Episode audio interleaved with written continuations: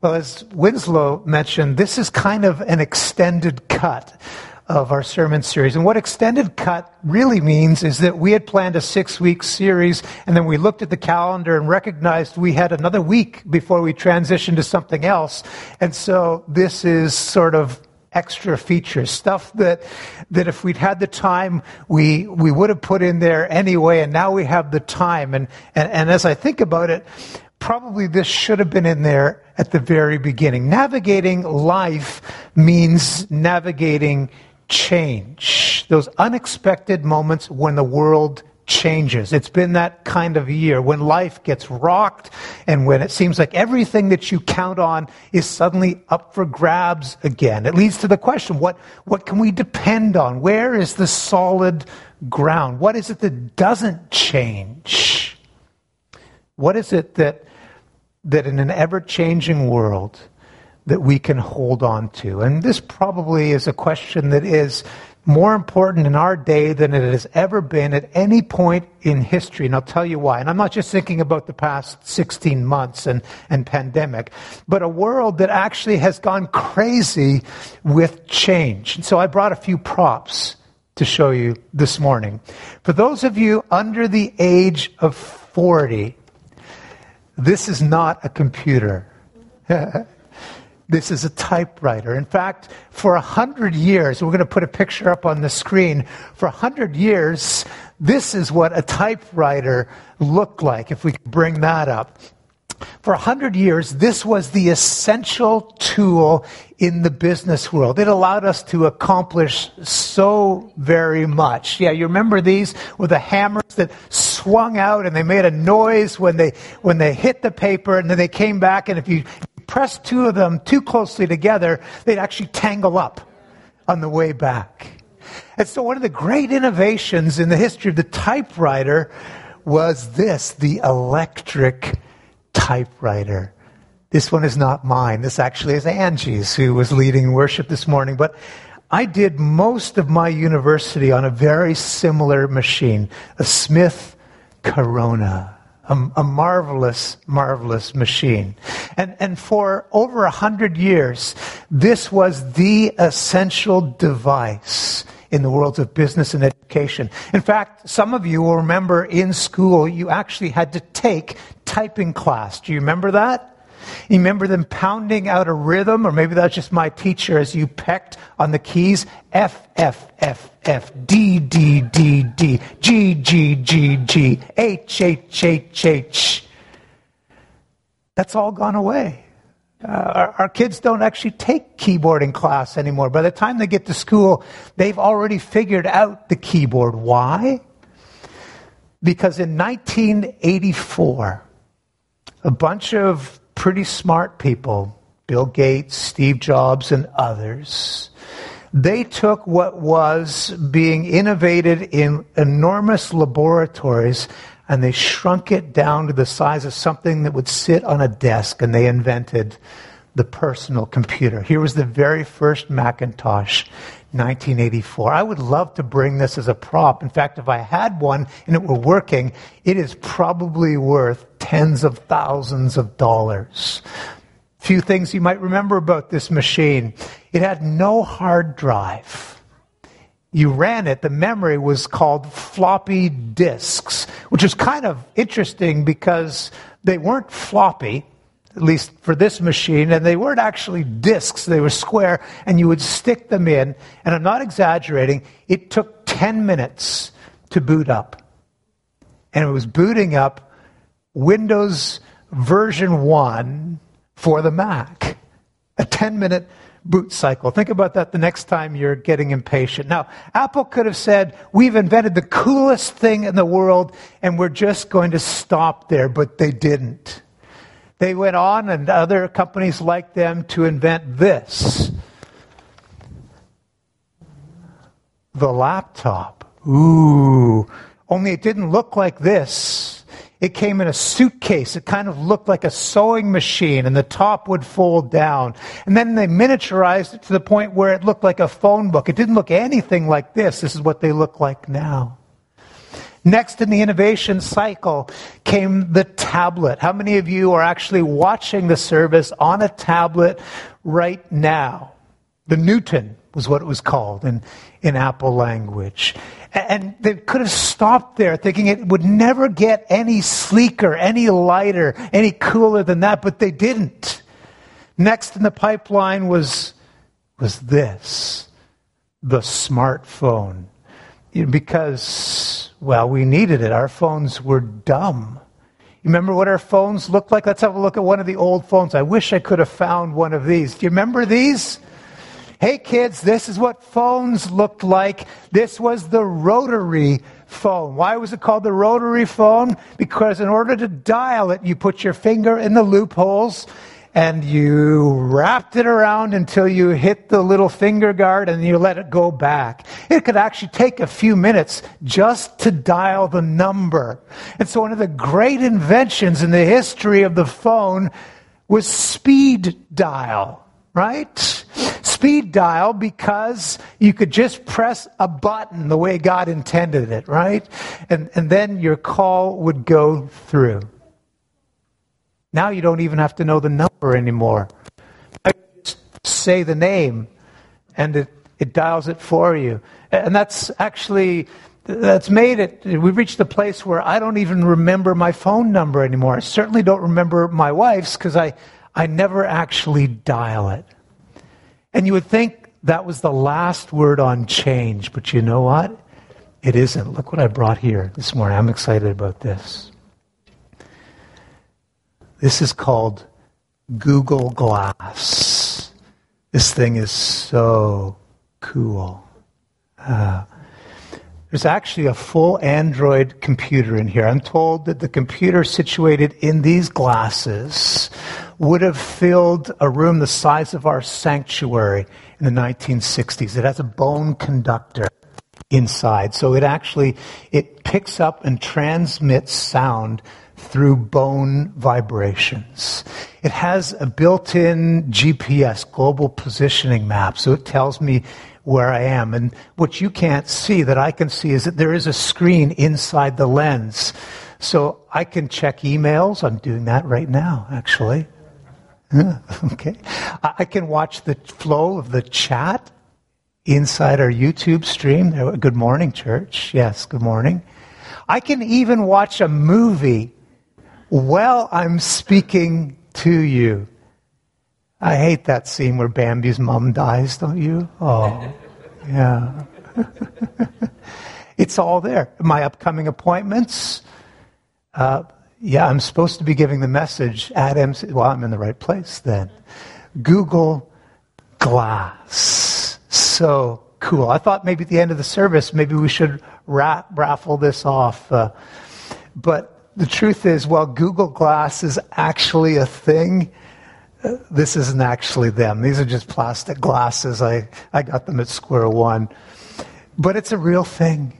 And it's coming soon. And, and probably within the next couple of years, some of you will be wearing that. And I won't know whether you're watching worship or whether you're playing Minecraft. I mean, there'd be no way of knowing. There's just so much change. What an amazing world we live in, right? What a great time to be alive. What a great place to live. The GTA is one of the innovation and creativity and, and venture capital, startup, risk taking areas in the whole world. And I love it. I love change.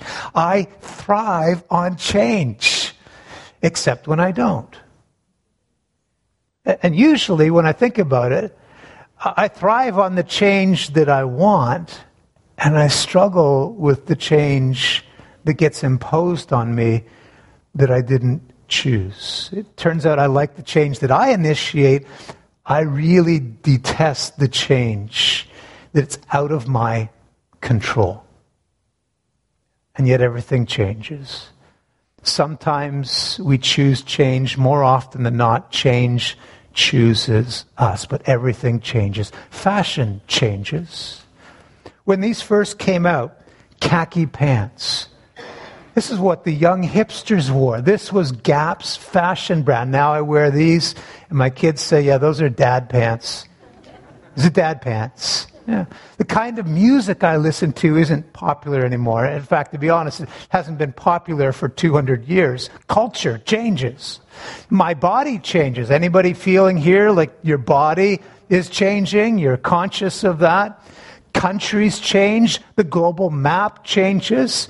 Uh, if you look at a map that was produced even 10 years ago, you'll go through and realize the names of countries on there don't exist anymore. The borders that separated them have all changed.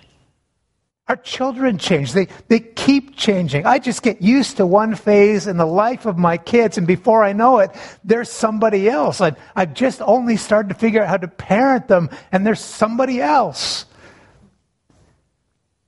Our teams change. They rise and they fall. I mean, 2019, the Raptors were right there at the peak, NBA champions. Now, what are they, like 12th? out of 15 in the conference. The only team, the only team you can count on to never change, the Toronto Maple Leafs. I mean, they're like God, aren't they? Everything else changes. The Leafs never change. They'll always find a way to break your heart. I mean, this is, this is our change crazy, heartbreaking world. So, what do you do? Where do you go? it's kind of it's an important question. It's the extended cut question for how you navigate life. Those of you who have done any training in in orienteering or navigation, particularly in, in seafaring navigation or in astral navigation, you'll know that the only thing that you absolutely require to navigate is one unchanged fixed point in space. That's why for centuries, navigators, sea captains, have always fixed their scopes on the North Star because it was an unchanged fixed point in space. What is the unchanged fixed point in the life of your world that you can count on? Well, here's what the Bible says remains the only hope of the heartbreaking, change infected human species the psalm writer put it like this this is Psalm 102, beginning in verse 25. It says, God, in the beginning you laid the foundations of the earth, and the heavens are the work of your hands. They will perish, but you remain. And they will all wear out like a garment. That's just the way it is in the world. Like clothing, you will change them, and they will be discarded but you remain the same, and your years will never end. And then God summarizes this really, this great, this profound truth in another ancient book, a book written by a prophet named Malachi, where God makes this statement Malachi 3 I, the Lord, do not change. This is a truth about God. It's just one of the great truths about God. And it invites you to build your life on the foundation of this truth. In a throwaway world, this does not change. In a world where there seems very little that you can count on, this is the one thing that you always count on. Where everything is subject to decay and change, this does not change. And without something like this, the alternative really is despair. The Bible says you count on God because it is the one foundation in life that does not change. It's a great truth about God. And, and the great truths about God are sometimes called doctrines. Now, don't run away from that word. A, a doctrine is just an idea, a claim about reality. This one is sometimes called the doctrine of immutability. Big sounding word, right? But you know it. The doctrine of immutability, you know the word mutate.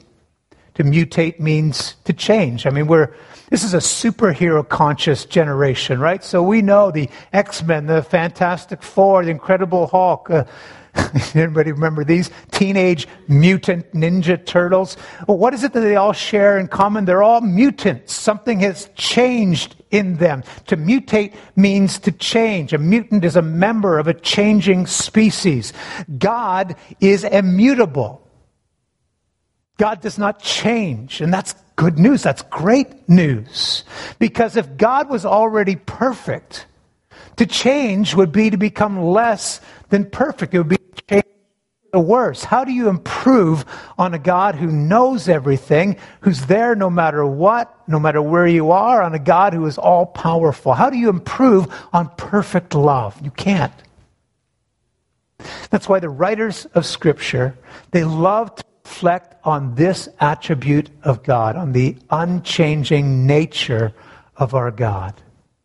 At last, humanity has something they can count on. This is, this is how it's put in the book of James. In James chapter 1 and verse 17. Every good and perfect gift is from above, coming down from the Father of heavenly lights, who does not change like shifting shadows. Hmm. We live in kind of a shadowy world, don't we? The shadows are always there. Uh, and when they come, they'll break our hearts. And the Bible says when that happens, God is there. He doesn't change. So, what I'd like to do this morning is talk a little bit about what it is in God that doesn't change. I'm not suggesting that means our lives don't change, and sometimes for the better, sometimes for the worse. But what is it that doesn't change about God? And we're going to look at four things. So here's the first God's character doesn't change. The character of God does not change, it's immutable. Not true for us, right? Anybody ever wake up on the wrong side of the bed? Anybody wake up on the wrong side of the bed this morning? Anybody having a bad hair day? I'm not looking at anybody in particular, Nathan. No. yeah. Do you ever have an off day? God never does. Think about this. Throughout all of history, the, the psalm writer puts it like this in, in Psalm 89 I'll sing of God's great love forever. Why? Because it never changes. He goes on and says, With my mouth I'll make known your faithfulness through all the generations. He is always faithful. It's never been in God's character to withhold mercy. He's never been tempted to hold a grudge. And where we see this most clearly revealed, most staggeringly, most fully, is in the one that we follow, is in our friend Jesus. I want you to think about this verse. This is written in the book of Hebrews, Hebrews 13, verse 8.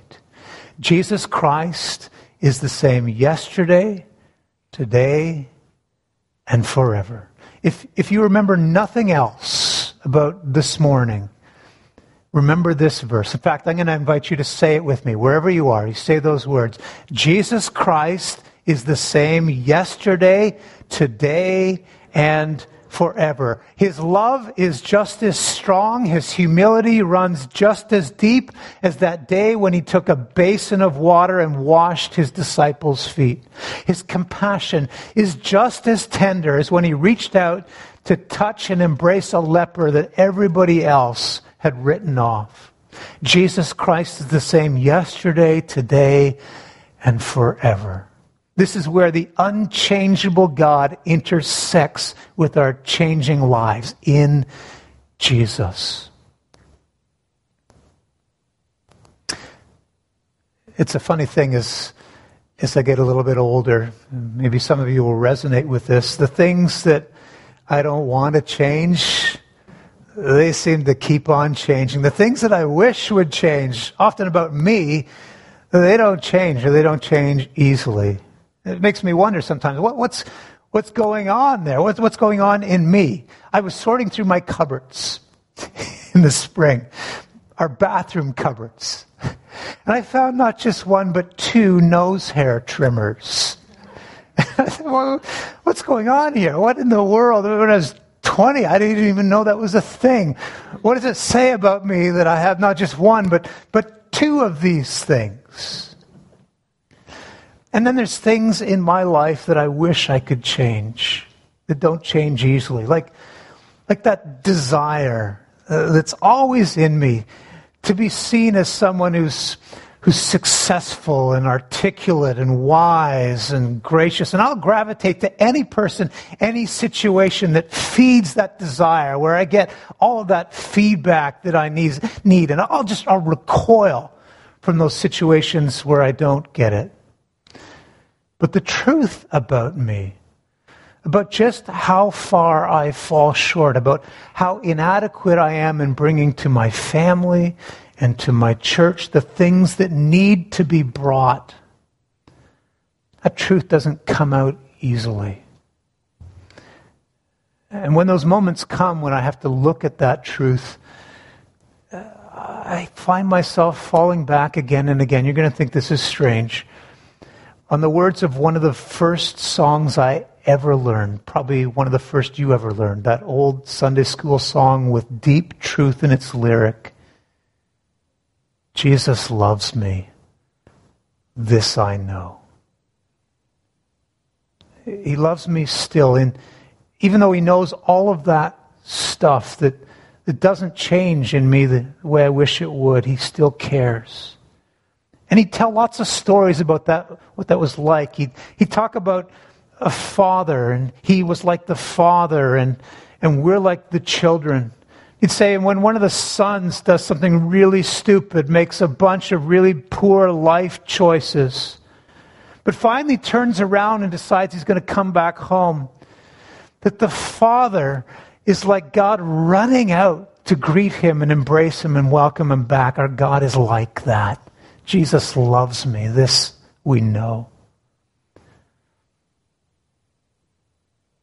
So let me ask you is, is there some area of your life today where this part of God's unchanging character is what you need to hear and receive the most? You need to understand that in God's time, maybe every promise that He's ever made will be kept? Not in our time. We wish it were in our time, but in, in God's time. Remember, He's got a canvas of all eternity that He's working with. Do you need to know that every purpose that God has formed will be realized? That every commitment that He's made will be honored? That the character of God does not, cannot, must not, will not change? Telling you there's nothing like that as a solid foundation to build your life on. The character of God does not change. Here's the second thing God's power doesn't change. The power of God doesn't change, and that's good news for us. In fact, that's, that's great news. Because we don't have that kind of power. I mean, in our hubris, in our pride, sometimes in our day we like to think that we do, but we know we don't. Human beauty fades, human strength fades. I was moving around some appliances this weekend. I used to, I used to be able to move those things around easily. They must have gotten heavier over the years, right? Human strength fades. Human vitality has a way of fading. Human attractiveness, sorry folks, it goes south a little bit, doesn't it? I mean, eventually we peak in any area in our life, in any experience. And after we've peaked, that long downhill slide begins. Sooner or later, it happens to all of us, right? And maybe there's a problem in your life, something you're going through. And you're wondering, well, things are sliding, whether God is still there. God used to be there. Uh, he had a wicked fastball. I mean, he was amazing, but I don't know. Maybe God's kind of lost his fastball. Maybe God was once the doer of great things in your life or in your world, but not anymore. Maybe he's a little weary. Maybe we're waiting for somebody to send in the relief. Maybe the arms of God have lost a little bit of their strength. Yeah. The Bible would encourage you. The Psalm says, Psalm 145, says this of God Your dominion endures throughout all generations. Dominion. That's a, that's a kingship word. That's a regal word. That's kingly authority and power endures. CEOs, they'll come and go. Countries rise and fall. Civilizations emerge and wind up on the ash heap of history, but not our God, not his power, not his strength. And so I wonder as you're watching, as you're listening, where is it that you need some of that unchanging power, of that assurance in your life today? Where are you afraid and you need the courage of knowing that this God whose dominion lasts forever is with you? Where you're confused and, and you need to know that the only wise God is with you? Where is it that you're facing despair, maybe absolute hell, and you need this hope? The God of all power hasn't lost one iota of the majesty with which creation itself was spoken into existence with a word. God's wisdom is just as vast, and his creativity is, is just as fresh. His arm is just as strong. His hearing, just as acute. And his resurrection power is just as great. I mean, he hasn't slowed down, he hasn't eased up, and he hasn't pulled back. God is not tuckered out. Maybe we are. God is always in his prime.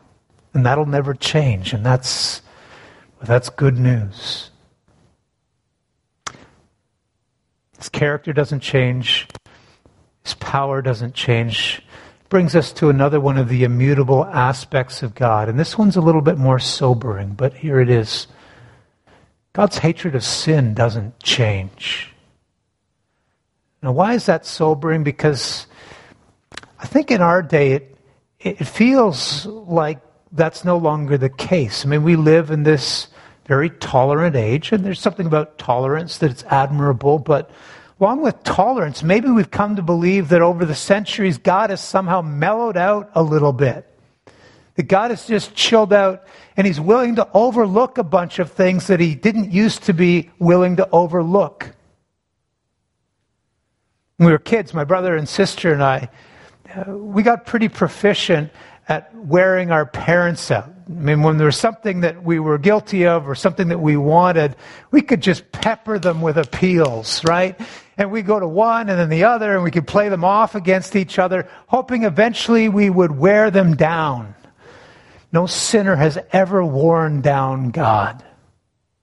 God's hatred of sin, his refusal to, to tolerate human greed and what it's done to the poor, his refusal to tolerate injustice and what it does to the oppressed, his refusal to tolerate racism or misguided sexuality or just a haughty, judgmental spirit or envy or deceit or, or whatever it is.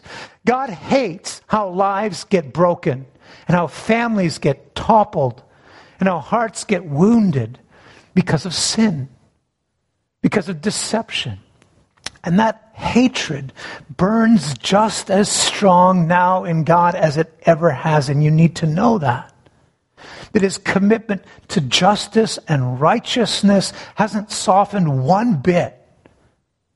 And just because we live in a more tolerant therapeutic age doesn't change that our increasing inability in our age, our increasing inability to take sin seriously, hasn't lessened God's hatred of it at all, not one bit.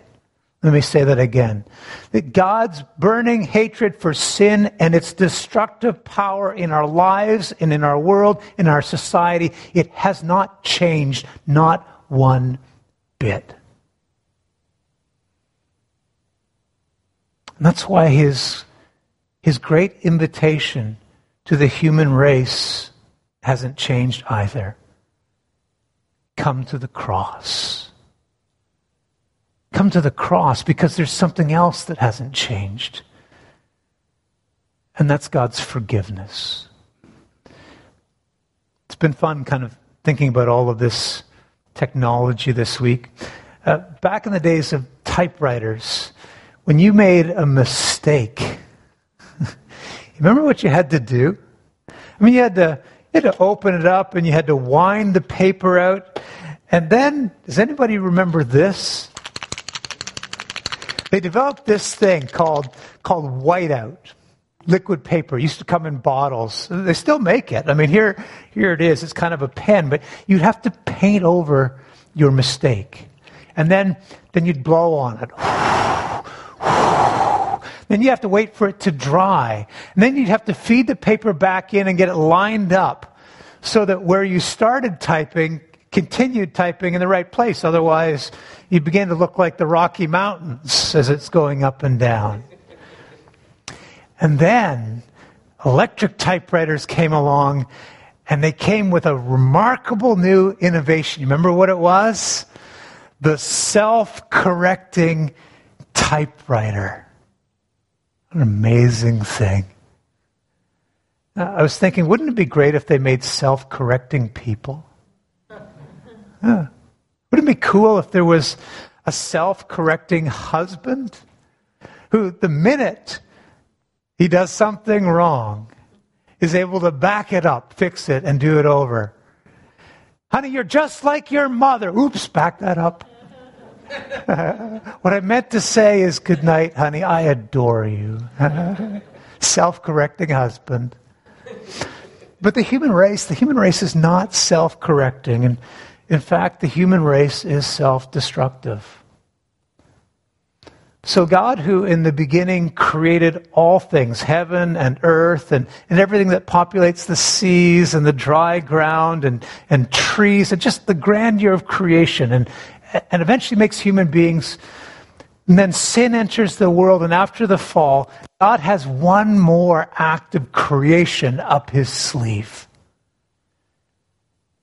God invents forgiveness.